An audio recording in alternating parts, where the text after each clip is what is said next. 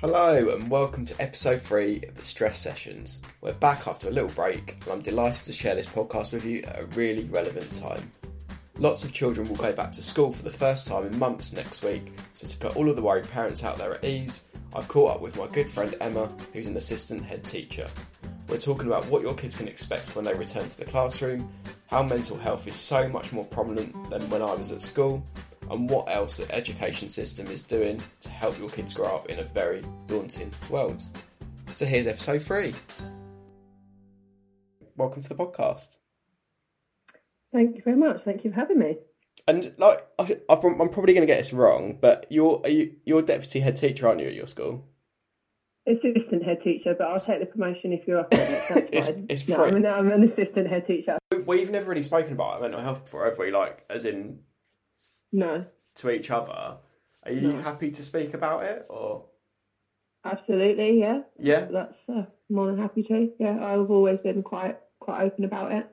I don't know why we've never spoken about it. It's just never really come up, has it? I don't think. And I think we've both been very quite aware that each other have had struggles in the past, and we've been quite empathetic to that. But it's never really been a moment where we've sat down and properly spoken about it. Like, you've had hard times. I've seen you go through that. You've seen me have hard times. But it's never really been a moment where we've sat down and gone through all the past of it, because it's not really been relevant at that moment. I think that's probably why, isn't it? Yeah, and like you said, we've both sort of known that each other has been through stuff, and I know that we'll always send a message going, if you need to chat, blah blah, whatever, when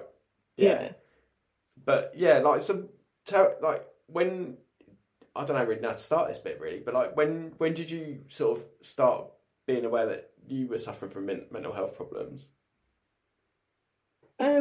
It was actually when I was at school, so it was between year 10 and year 11, so I was relatively young, I would say, but not necessarily grand. I was young for our generation, I'd say, because I think, as I said, it's getting more prevalent in the younger years now. Mm. And I just remember, it was over some holidays, and I was just really sad, and genuinely had no reason to be sad. I've got the best, you've met my family, they're lovely, they're great. Yeah. And I had absolutely no reason, I had a decent education, I had friends, but I was just really sad.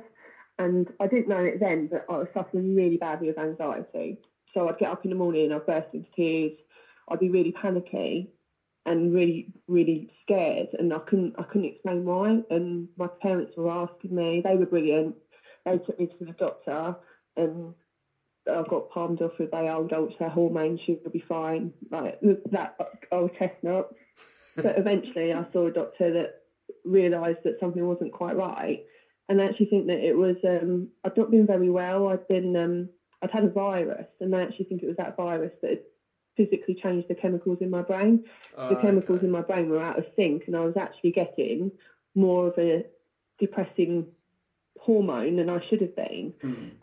And I had a bit of counselling then, and I was medicated, and it was quite a long process, but eventually I did start feeling a lot more like me. I would probably say I came off medication 13, a couple of years I was on it, and that's probably why I'm so passionate about what I do, because what got me through was the routine of school, going into school every day, having something to distract me, having something to focus on really did help. And I think that's probably why I think school and those routines and having those people is so important to young people, because it's something that helped me.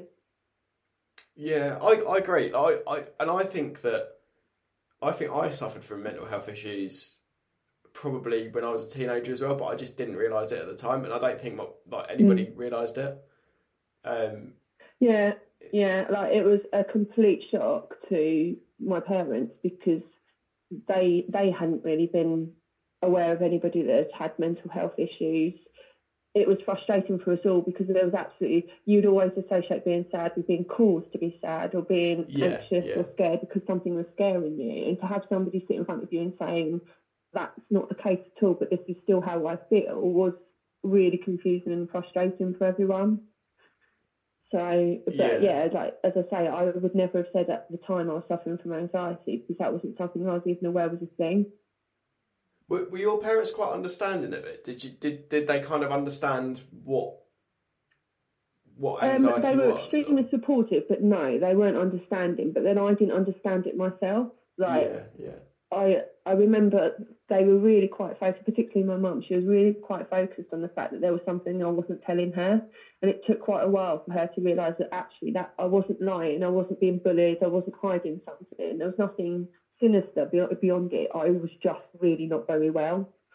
And once we got the doctor to diagnose it, and they actually said, we think it's chemicals. We think that they explained it as having a cold in your head. And once they had that, and they said that there were tablets for it, and that it became a lot easier to understand. But I think that was quite a conflict at the beginning, that there must be a cause, and there isn't always a cause. Yeah, I mean, I've always found it quite difficult to explain to my parents. Kind of even when I tell them what I'm feeling, I still don't 100% feel that they understand where I'm coming from, and even though that they've probably had mental health issues of their own, either in the past or present or whatever, I think they sort of struggle to understand where it's coming from. So I've always kind of struggled quite a lot to kind of get my point across with it, and. Yeah, and I think it's something quite complex that it's not necessarily it's brilliant to talk about. But I have no idea why it happened to me. I have no idea why I happened to be the one in four, however many it is now. I guess I was just unlucky, or something wasn't quite right. So for me to have absolutely no understanding at the time of what was happening to me, to get somebody else to understand that was quite a challenge. The analogy now is, if you break your leg, you go to the hospital and somebody puts a cast on it, and it's very much the same as mental health. If you are not feeling right and you are ill and you're not feeling great, go to a doctor and get them to patch you up, because they can. Sitting at home thinking, I feel really sad and I don't know why, it doesn't fix you. No, but then at the same time, there are different things or different methods that work for different people, because. Yeah, absolutely. I've had CBT in the past as well. That was useful the first time round when I was young. That I found quite useful, because it was taking your thoughts and thinking different ways, and that is what I needed then. But after I had my little girl, I really struggled for a little while. She was. We found out she was poorly whilst I was pregnant, and it was quite a horrific pregnancy. And then when she was born, she was really ill. So. I didn't really deal with it then. I kind of just carried on, and it wasn't until a little while later that I suddenly realised it was all piling up, and I probably needed to act. And I had CBT then, and it just didn't work. I had a few sessions, and I was like, this isn't actually the right therapy for me this time.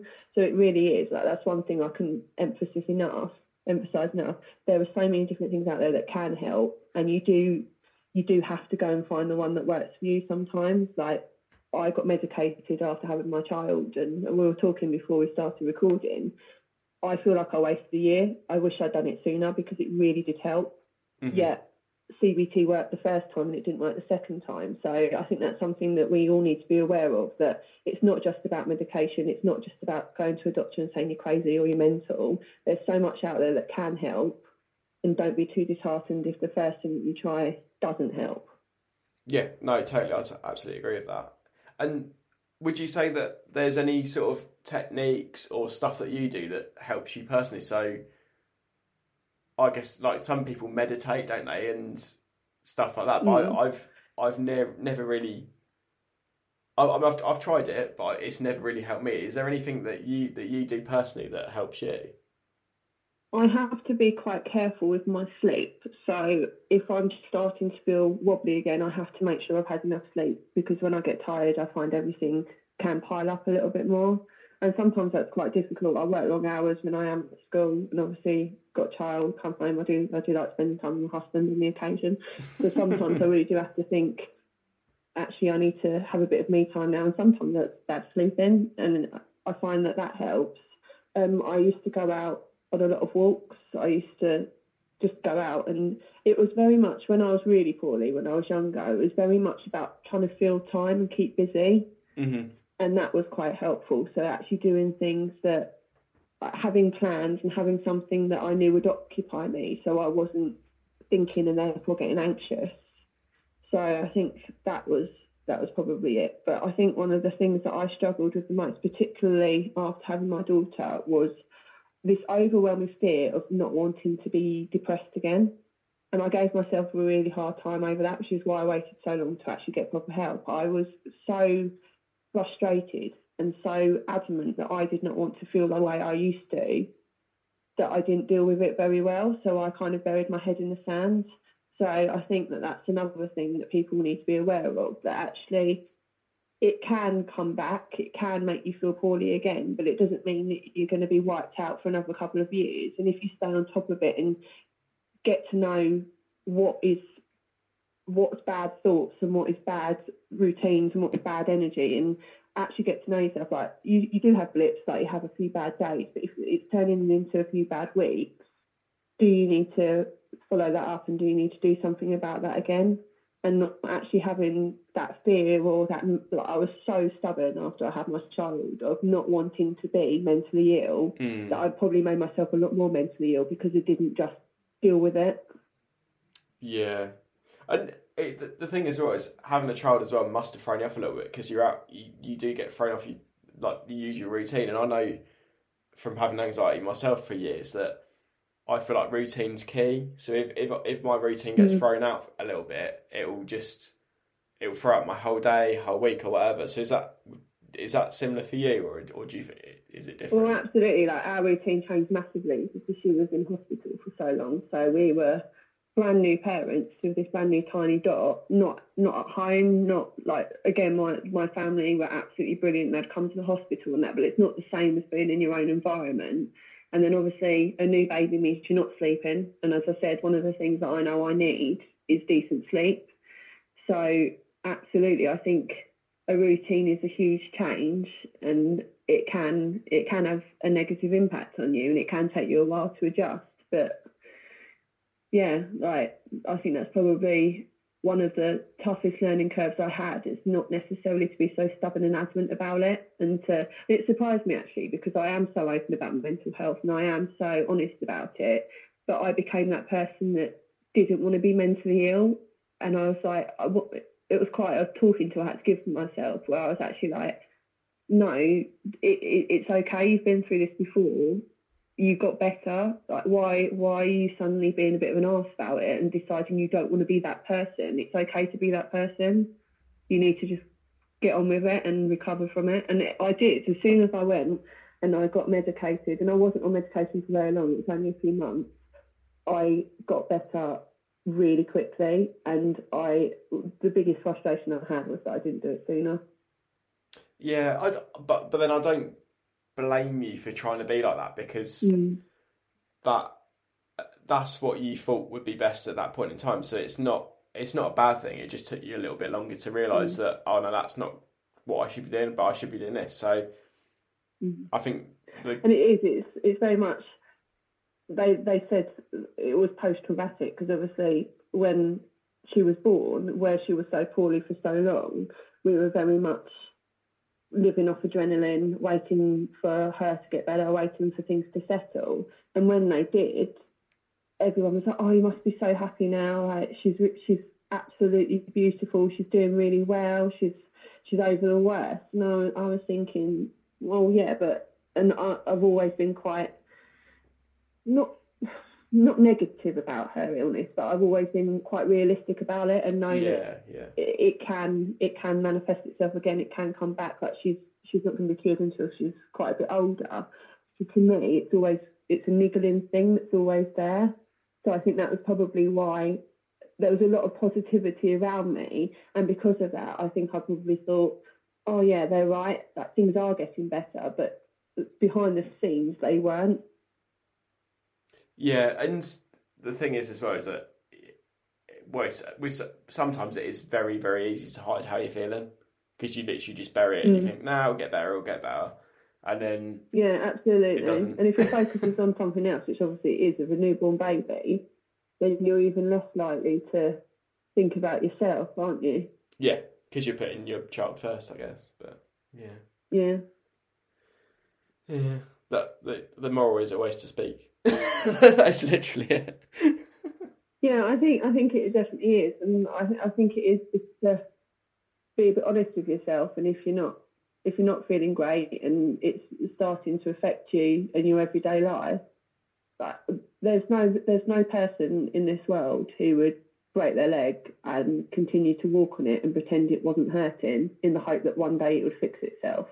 You don't do that. You break your leg and you will go and you'll get an X-ray and you'll get it plastered. And I think that's very much the mentality we need to start having about invisible illness, isn't it? Yeah, definitely. I might use that quote. That's a very good quote.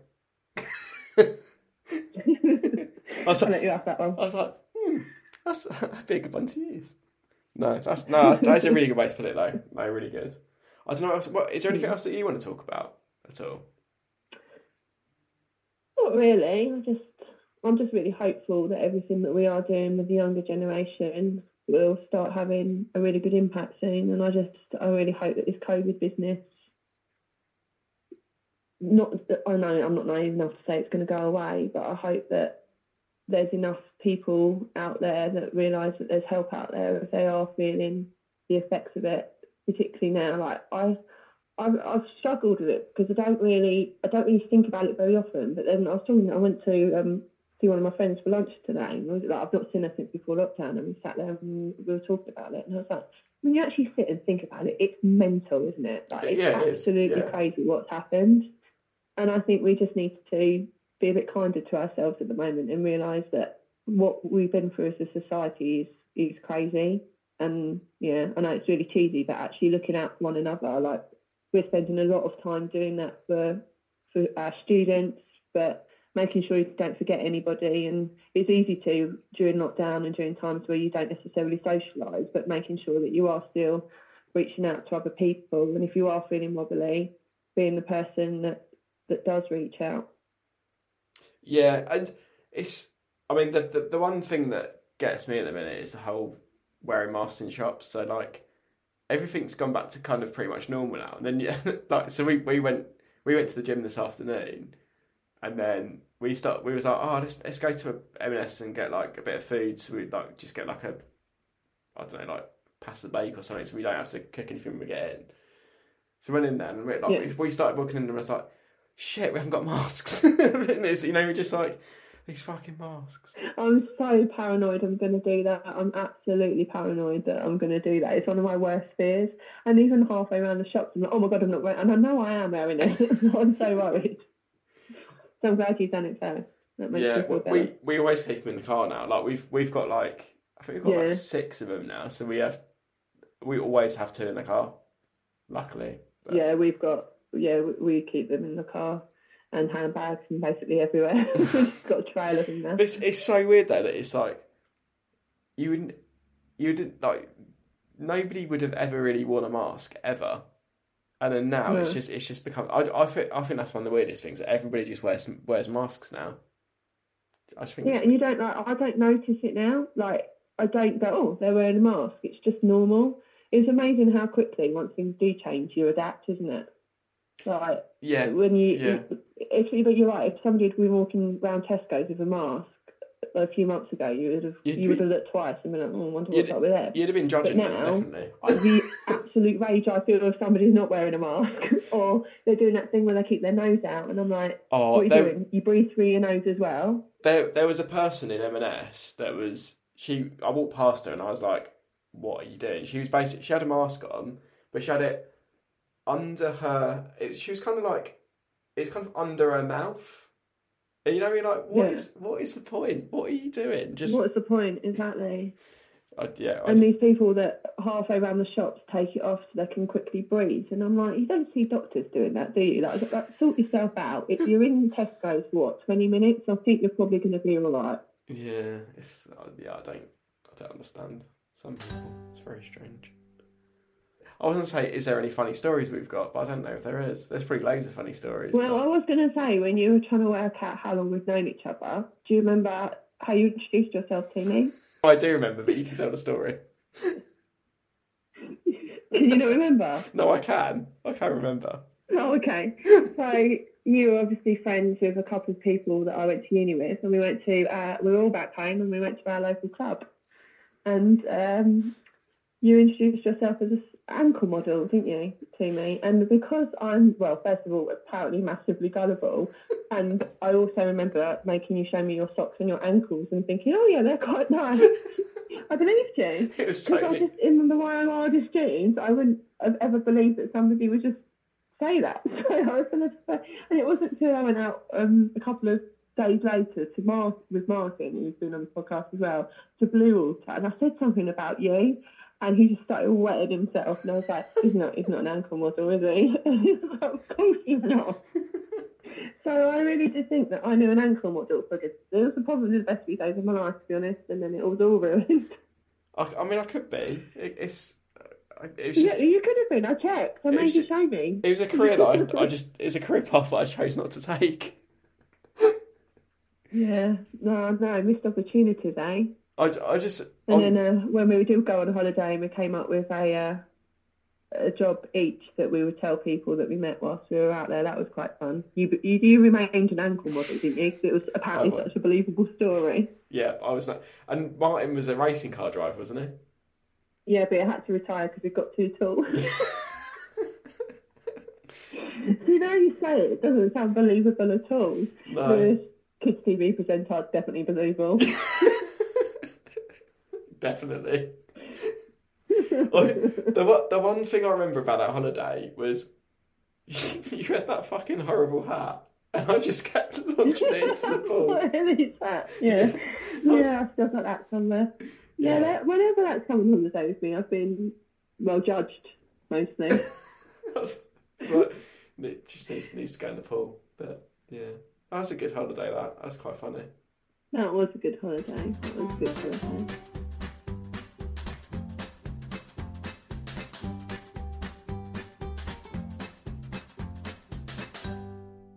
So, what have you found has kind of worked best and what hasn't worked so well in your school based on your experiences of helping kids with that sort of in your sort of role, I guess? Well, it's a new role, so I don't technically start it till September, but I think one of the huge shifts that I've noticed so much, and I've been teaching now for 9-10 years, there's been a huge shift away from just thinking about exam results and actually thinking of children as children and students. Like if you look at Ofsted, they've just brought out a new framework last year, and instead of focusing on what used to be outcomes, teaching and learning, that's all still in there, but they also now have a section on personal development, and it looks at what we're doing to support the child, what we're doing to support them as a person, rather than just trying to get them to learn an exam and go out with a qualification at the end of it. So there is a huge emphasis now on what we're actually doing to promote good mental health, good health, good understanding of sex and relationships, everything that you need to be aware of as you're growing up in order to be successful in the world. That is something that they focus on quite heavily now. And I think that's probably quite a shift since we were at school, especially we're both grammar school. So, you know, as well as I do, that there was quite a focus on results, and the pastoral side wasn't necessarily always there. Whereas now it's very much they go hand in hand. There needs to be a good pastoral structure in order to support students. Yeah, because I just remember when I was at school, and it was, like you said, it was very results driven, and there wasn't a focus at all on mental health. Not that I remember anyway. There was no kind of life skills lessons, or you didn't like. Don't get me wrong, I did learn a lot at school, but there was a lot of stuff that I probably didn't need to learn that could have been superseded by other stuff that I would have needed to learn. So kind of just general life skills of, like you said, absolutely. I remember we had to do PSHE, and it was very much we have to teach you this because it's in the curriculum. And it was almost, they were a bit annoyed at the fact that they had to give curriculum time over to it because they wanted to focus on the more academic side. Mm-hmm. Whereas now I've had to oversee the planning of that curriculum, and it actually makes you realise just how important it is for all the different elements. And actually the importance of, especially in a non-selective school where they're not grammar school students and they're not necessarily fly high academically, is even more important, and they get that support and they have a better understanding of who they could be as a person, rather than just, can you succeed academically? Oh no, you can't. I'm sorry about that. Yeah, and I guess that by teaching kids those sort of life skills quite early on, it helps them develop as a person, like you said. And I just remember that there's a lot, like, I'm not going to name any names because I did that in the previous episode and I probably shouldn't have, but I just remember that. Well, how to edit, yeah? Yeah. And I just remember there was kids at school that could have done with those sort of life skills lessons, and they would have kind of developed more as a person by having those lessons, and myself included, I guess. And it's just a shame that there wasn't really a focus on that earlier on, because I feel like a lot of people would have benefited from it. Yeah, and it's difficult, isn't it? Because obviously there is a lot more emphasis on that. And is there more emphasis on it because we didn't do it several years ago, and now we're in a stage where mental health is a lot more prominent? And is it more prominent because there wasn't that support at school? And so are we actually just playing catch up now in order to try and, do you see what I mean? Yeah, so it interests me when I think about it that this is absolutely necessary. But you're right, if it had been a little bit more prevalent when we were growing up, would it be as important as it is today? I don't know. And I think obviously going into lockdown, I've always said I couldn't be a teenager again, and I see that on a day-to-day basis. What they have to go through, all their emotions, is absolutely rubbish, and I don't know how we all get through that when we are teenagers. But going into lockdown and having everything that you need to be a teenager taken away from you, I think that when we do go back to work, it's going to be even more important that this side of things, understanding mental health, understanding that it's okay not to be okay, is going to be even more important. Yeah, and there will be some kids that would have probably enjoyed it quite a lot because they would have got away from, like, potentially an atmosphere they don't like. But then there will be some kids that haven't coped so well with it, and they will struggle, won't they, when they go back to school, because they wouldn't have been in that environment for so long. Yeah, absolutely. Like, not necessarily specifically to my school, but I'm sure it does affect different schools. I was listening to the radio earlier on the news, they were talking about it, and they were saying that some students obviously have nice homes, have big gardens, so when rules change they could have family and friends over. Other kids don't, and some kids are living in B&B, some kids are, you know, in really cramped conditions, and to suddenly not have anywhere to go and not have... Some people really thrive at school because they actually have a settled atmosphere that they can come to and they're supported throughout the day, and it's not like that at home. And to have all that support, although we were still there and we were still talking to them every single day, it's completely different, isn't it, to change your routine in that way? And then suddenly in September, you're going to be plonked back in and asked to get on with it again. Yeah, and another thing as well that I've literally just thought of is I've personally struggled quite a lot in lockdown. Just kind of. It's because it's kind of like a lifestyle change, isn't it? You have to kind of change the whole way that you live. Absolutely. And if you're a kind of like a teenager going into that situation, the situation that nobody's ever experienced before, that's going to be horrendous, because I just think back to when I was a teenager, and if I was in this situation now, I don't really know how I would have coped, so...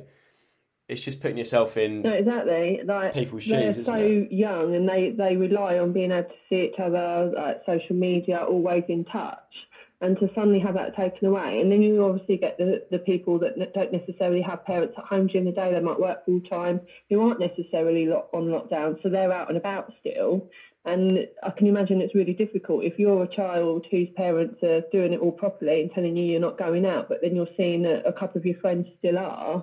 It must be terribly frustrating, mustn't it?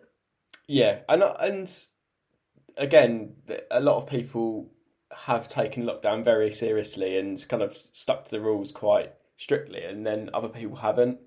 So I guess if kids and teenagers would have seen like their friends going out and their parents aren't letting them, that's going to have a negative effect on their parents, isn't it? Because they're kind of literally... Oh, absolutely. literally stopped them from going out. When they did, year 10 did return, some of them still couldn't because they had their own personal circumstances where they might have had elderly relatives that have moved in with them, for example. So they've had even longer not in school. And yeah, absolutely, don't get me wrong, I'm the first to sit here and say education's really important. But then what we're actually doing is we're taking somebody out of something for 6 months, getting them used to another routine just to kind of, on the 1st of September, say, right, you're back now and you're doing X, Y and Z.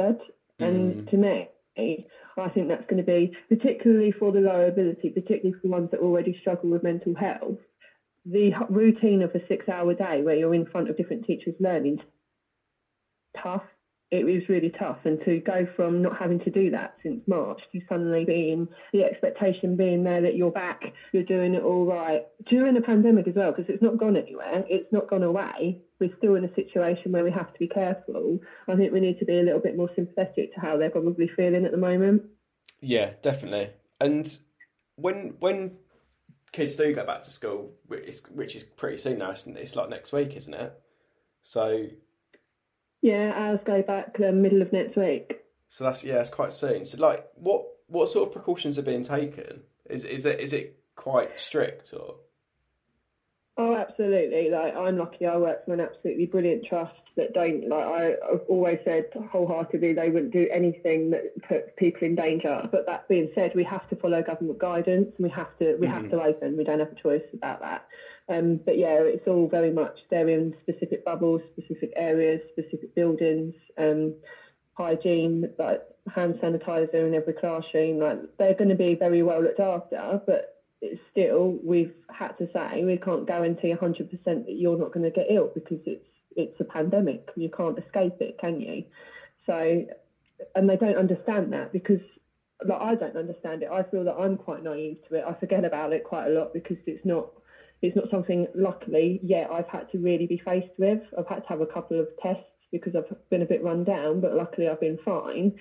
Yet if somebody that I knew or loved had got it, then maybe I would be a little bit more... But because if you don't see it, you're not that worried about it, are you? So I think that at the moment we've got two things going on. We've got people that are quite complacent about it, and then we've got people that it's the unknown and they're really scared. We've had an awful lot of students that have contacted us, and ones that you wouldn't expect. Like, we've had a couple of our absolutely best behaved students who work their socks off, who have just completely shut down over the lockdown because it's been too much. Oh, wow. And they've not done as much work. They've not been in touch as much, and it's actually been quite a shock. We've been doing a lot of work behind the scenes. We've been ringing parents every single day. We've been in touch, like probably more in touch with students than we would be if we were face to face with them because we were so aware of this. But it's been really weird how it's affected different people. It's the ones that you would not necessarily expect that probably struggle with it more. Yeah, and again, it's probably because, like we've said already, they wouldn't have been put in this sort of situation before, so it will bring out different emotions, different feelings, and I guess for a lot of people... Yeah, and it is tough. It is. Like, I'm a parent, and admittedly, my daughter's very young still, so it's not quite the same situation, but being stuck in with her, don't get me wrong, was absolutely lovely for most of the time, but it was stressful, and I found myself getting probably more irate than I usually do, losing my temper quicker, getting frustrated quicker because it's a really different situation, and I wasn't having that regular break where I was thinking about different things, and she's obviously bored, stuck in, frustrated, doesn't quite understand it. So I can imagine, add teenager and hormones to that conflict's even greater, isn't it? Yeah, but I guess having a younger kid though, that you are dedicating more time to her, and that must be quite difficult for you because you're kind of using your usual you time on your daughter, so it's just, again... Yeah, there was a few weeks in particular where obviously I was still working, albeit from home, and my daughter wasn't at nursery for obvious reasons, and trying to work, be a mum, my husband was working full-time from home as well, be a wife, be the cooker, be the cleaner. It was really tough for a little while, it was really difficult. And I think that everybody probably felt, I think you hit the nail on the head that at the beginning, that change of routine and suddenly having to get used to a new way of living, it was really tough. Just to suddenly, you were not trapped, but you didn't have that same sort of escape you'd usually get, did you? No, and we've struggled from time to time, and I've sort of said to Tara quite a lot that fair play to everybody that's got kids in this situation, because it must be really difficult, just kind of being not trapped in four walls, but you are for most of the time quite confined, aren't you? And you kind of have to stay in your own little bubble to kind of protect your family. And yeah, absolutely. And the issue that we have, like, obviously the prominence of mental health and everything that's happening within the schools is really, really affected by social media. One of the biggest problems we don't have much bullying, but when we do have arguments and we do have things like that, it all happens over social media 9 times out of 10. Oh, you have kids come in upset, it's because somebody said something horrible to them on Instagram or Facebook. And it's even more difficult because when that happens, the usual day-to-day, they will come back into school, we will pick it up very quickly, we will deal with it, it stops. Whereas if they're at home alone in their bedroom and the only contact they have got with people is social media, and it's not going very well and they're having negative comments and they're feeling low already, that's another thing that's it's very much been in the forefront of my mind, that actually most of the time social media is not much of a blessing for teenagers. They can't escape, they never get away from each other. But when that's actually the only thing they can rely on, that I think that can be quite damaging for them. Yeah, I agree with that. And on social media as well, you always try and portray your best life, don't you? Absolutely. So that sort of pressure as a teenager must be really difficult, because if you're having to kind of look your best and even feel your best all the time, that's going to be quite tiring and, like you said, quite damaging for that individual. That is very much part of the curriculum. We do obviously online safety, which is looking at really quite horrific things, but also the role of social media. Like, I've taught lessons before where I've projected my Facebook, and not like obviously the really private stuff, but just a couple of my photos, and the first thing they say to me is, "Well, Miss, you actually look really nice," and they're surprised. And I'm like, "Yeah, I know." So when people check out my Facebook, this is what I look like. You'll see that I have nice photos on it. You'll see that my statuses they're not very regular. They might be a bit witty. They might be something about my daughter. Like, everything on there is really positive. But I don't say I cried over my cornflakes this morning because I was so tired because I was up all night with my child. And I don't put a rough selfie on where I've not washed my hair because, again, I've been up with my child. Don't do that. Yeah. It really did make them think that actually this person that they perceive to be one thing in front of them, who, like, I'm very consistent at work, I look the same, I dress the same, I'm very much, I try and stay on a level with them. For them to see that, they were like, "But that's a lie then." And I was like, "Exactly." But yeah, that's what social media is. We can't trust it. Like, it makes you feel rubbish about yourself, but you've got to remember that actually it's not true. It only shows like a small percentage of what's going on in somebody's life. Yeah, and it would be. I think it'd be really interesting if, because you know you get like these campaigns that go on social media. It'd be really interesting if somebody was like, "Oh, we're going to do a campaign for a week where everybody has to post how they're actually feeling about themselves and." Yeah. What they're really thinking, and posting pictures of themselves without makeup on, or doing your hair and stuff like that. I don't know. I just think it'd be quite interesting. It might change people's mentality about social media, but yeah, I think it is something, and it is a constant battle with us. Like, obviously we do teach them, we do have lessons on social media, we have a lot of lessons. With one of the new changes again with Ofsted in the curriculum is the emphasis on relationships and sex education. So it's not just sex education, use contraception that we all had. It's actually a focus on relationships, and good relationships, healthy relationships, not healthy relationships, coercive behaviour and all of that. So they have a lot of teaching about what makes a healthy relationship. But at the same time, telling a kid to, if he's being unkind to you, block him, or don't go on Facebook then, it's not realistic, is it? So no. It is a difficult thing where I think in a couple of years, once they get more into this curriculum and it's actually settled and they have a better understanding of mental health and they have a better understanding of how they should be treated and what they're worth, I think things will start to settle again. But at the moment, it's just a shame that like, if you think back to your sex education at school, did you learn anything about what was a healthy relationship? to be honest, I don't think I learned a lot about sex education at school, so that's probably speaking to the wrong person. Exactly.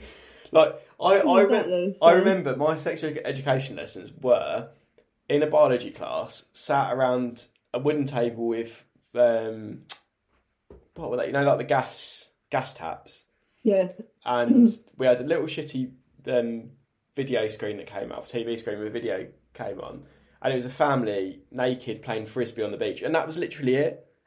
That was literally our sex education lesson. And like, I'm pretty sure that if Martin listens to this, he will remember that same video. Because I'm pretty sure I remember something quite similar. Yeah. And there was a horrific. You had to watch somebody give birth, and it was the most god awful woman, bless her, I've ever seen in my life. And it worked. I didn't have children until I was really quite old, so it obviously did something. But I can't sit. I couldn't tell you what I learned in terms of how I fit in the world. I didn't learning about LGBTQ+. That wasn't in existence when we were growing up, as far as I can remember. Like, learning about all those different things do cause mental health problems because people don't understand it and they might be having their own battles. That wasn't something that had much prevalence. Whereas now, again, it feels a bit like we're playing catch up, that we realise that there are these vulnerable groups that actually need a lot more support in coming to terms with how they fit into the world. Yeah, and you could have kind of, looking back from when I was at school, I do kind of vaguely remember the people that probably you could put in those categories that probably need a little bit of help. And it's such a shame that wasn't around at the time, because it would have been a blessing for them to have had those sort of, I don't know what way to put it, but just had that extra little bit of help, and it might have helped them develop a little bit more, I think. Mm. Yeah, absolutely, because it has, I would say it is changing, because obviously when we were growing up, the age which people felt comfortable to say, actually, I do think I might be a little bit different, and like trying to work out what that meant and who they were, was something that happened quite a lot later in school, like probably year 10, year 11, sixth form. Yeah, whereas now, because we teach it and we're open about it, we have quite a lot of the younger years that might not necessarily be able to say, oh, I'm gay, or I'm not as masculine as other boys. I'm not sure what that means. They find it a lot easier to come to us and say something's not quite right, or something's different, and I'm not sure what it is. And I think that's probably because we put so much more emphasis on that side of it, and they are aware of the links between particularly LGBTQ plus and mental health, and actually that they do go hand in hand, unfortunately, quite a lot of the time, because people still are trying to find out how they can exist in society if they are different. So I think that's probably quite a good thing, that with this curriculum and with what they're learning and with the support they're getting, they actually are finding it a little bit easier to say, I'm having a bit of a battle, even if they can't articulate what that actually means or what that might mean for them in the future. They are more open to be able to say it. Yeah, and I think that's a really, really positive thing, like having that leap of confidence, I guess, in being able to say how you feel. And that's kind of what I'm trying to do in this podcast, is just get people to speak about stuff that they might not be that comfortable in speaking about. And it's been great, because I've had people tell me stuff that I would have never have guessed about them, and like the most confident people have sort of said, "Oh, I've suffered from mental health, blah blah," and it's just that is the one common denominator, is just get people to speak and say how they feel, even if they don't actually know what they feel, just to discuss it, I think. Yeah, absolutely. And I think we're quite lucky where I am at the moment, because we're putting a lot more emphasis into the pastoral team and members of staff that can support them, people that have been trained in different areas. Like, we've got one member of staff who's going to be trained up specifically on mental health, and she'll be like our mental health triage, if that makes sense. So students will know they can talk to any member of staff, obviously, but there is somebody in the school who's actually been trained specifically to deal with mental health crises or mental health issues. So I think there is a lot that's happening, but I don't think we necessarily see the benefits just yet about it, because it is still quite new to education, I'd say. I think it's been improving over the years, but I think that with these changes recently, I'm hopeful that we're going to see a lot more change and a lot more positivity. Yeah, it's really good that it's there now, but it will be a learning curve, I think, for everybody. Absolutely, but if we can tackle the young ones and get them, then hopefully it will trickle through. But that's another thing that we do struggle with. We do have students that they might be struggling with their mental health, they might be struggling with their sexuality, and they don't always have supportive parents, or they don't always have educated parents. And I don't mean they don't have educated parents, I mean educated parents in terms of understanding those differences. So you'll have parents where they come in and they talk about their mental health, and parents have said to them, oh, I don't understand why you're miserable, you've got a really nice home life or something like that, which is just really naive. It's not horrible, but they don't obviously understand it. But that's because they're from a very different generation who were not exposed to what we're trying to teach these students. Mm-hmm. So again, I think it's going to take time in order for society to move along, but at least we're getting things in the right place again now. Yeah, definitely. No, it's really good. So yeah, thanks for coming on and really opening up. And yeah, I've learned quite a lot on this podcast, because I didn't know anything about the education system and what happens in schools these days. So that's been really helpful for me. So thanks for coming on, and yeah, speak to you soon. Thank you very much for having me. I've appreciated it. It's been nice to have a chat with you. Yeah, you will speak to me soon. Okay, bye. Bye.